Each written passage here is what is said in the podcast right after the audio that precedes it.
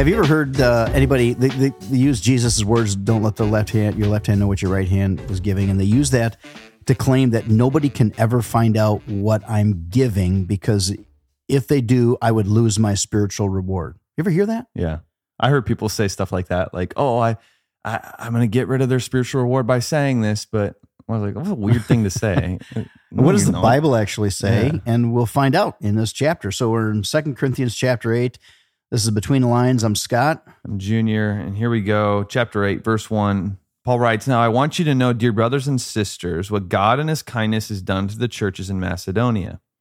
They were being tested by many troubles, and they were very poor, but they were also filled with abundant joy, which has overflowed in rich generosity. Oh, come on, Paul. You just got rid of all of Macedonia's spiritual Yeah. gift by telling the church they were generous. And a key to understanding is, yeah, which and he's going to continue on. He's going He is, right. He's lifting up the Macedonians, and and the reason he does is because Macedonia was known to be a very poor region at that time. Yeah. At one time, they were, had done very well. It was the home of Alexander the Great, but they they had, they really were doing poorly financially, and so these churches were probably some of the most poverty stricken churches in the Greco Roman world. Yeah. And, And- yet Corinth was a very wealthy city. They, had they weren't giving us lot, much. and they weren't giving us much. No, and and Paul does this for a reason. I think he's very wise in doing this because when you hear about other people sacrificing giving, it makes you want, not feel necessarily obligated, but makes you want to do more. I think of, you know, when we've done campaigns at our church, we've done a few and I always love doing them.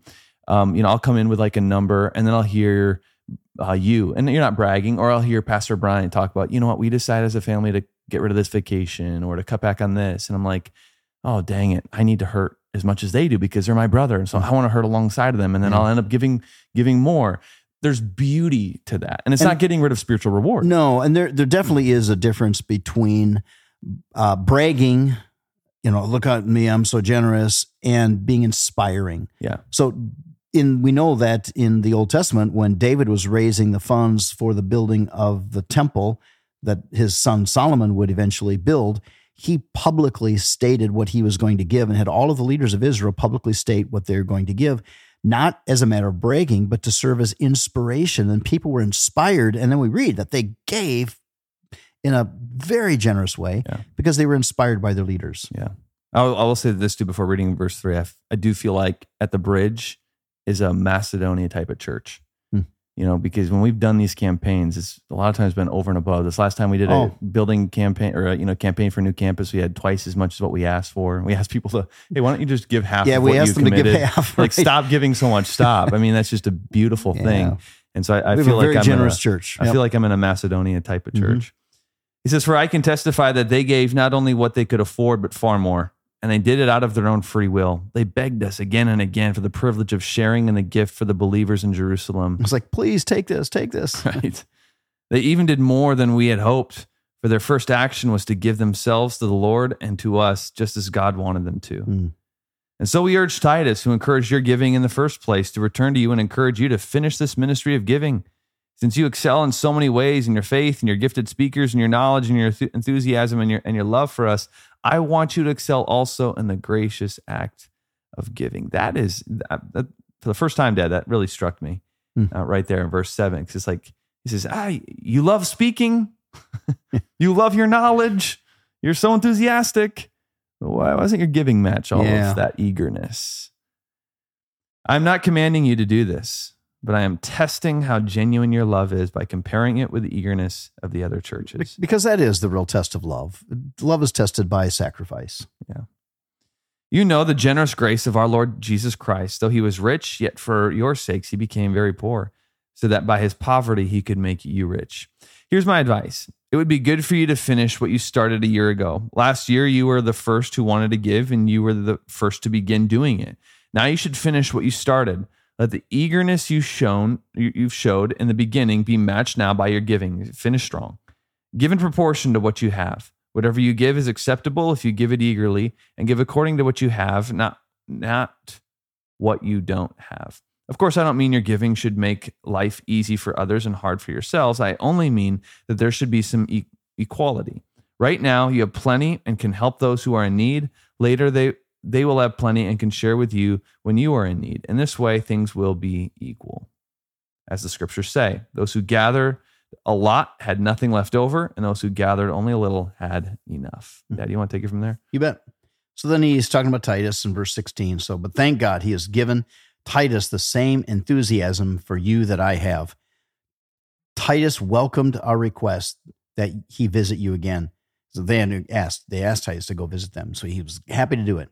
In fact, he himself was very eager to go and see you. So what he's trying to do is he's he's trying to give Titus a platform now to speak by saying, "Hey, listen, this guy's real and he wants he loves you, he cares about you. Listen to him." We're also sending another brother with Titus. All the churches praise him as a preacher of the good news of the gospel. He was appointed by the churches to accompany us as we take the offering to Jerusalem, a service that glorifies the Lord and shows our eagerness to help. And it, what we believe was taking place here, it appears that Jerusalem, the church in Jerusalem, was really struggling financially, and people were in deep poverty. It could have been because of the persecution Yeah. that was going on. And many here. of them weren't they even being driven out of Jerusalem? Yes, a lot of the leaders had to leave, and so the people that were left behind that they didn't have the means to be able to provide for each other and provide for God's work, and so he's he's taking up this collection to help the Jerusalem brothers and sisters.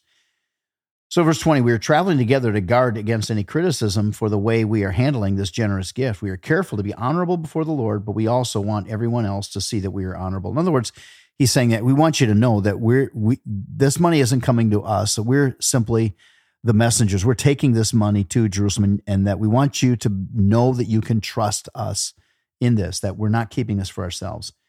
Verse 22, we are also sending with them another of our brothers who has proven himself many times and has shown on many occasions how eager he is. He is now even more enthusiastic because of his great confidence in you.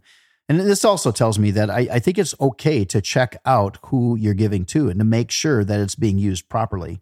Yeah. And I don't think it, it should be at like this hyper focus because eventually it, you, you are trusting God with this and we're giving to God, not to people. But at the same time, we shouldn't be, uh, we should be faithful in how Yeah. we're giving and making sure that it genuinely is a gift that's going for the And it's like I've seen like churches, and it's terrible when churches have scandals, and then I've seen people Mhm. ask for their money back, and I always think like, well, who was the gift for? It, it was to God, Yeah. and so let's just trust Him. And then you know, if you don't feel like that church is you know faithful or trustworthy, well, then give somewhere else. Be wise, but like ask for your money back. What are you Right. And and we do at some point we have to just have faith in God. He'll he'll take care of it. We are also sending with them another of our brothers who has proven himself many times and has shown on many occasions how eager he is. He is now even more enthusiastic because of his great confidence in you. If anyone asks about Titus, say that he is my partner who works with me to help you, and the brothers with him that have been sent by the churches, and they bring honor to Christ. So show them your love and prove to all the churches that are boasting about you is justified. Hmm.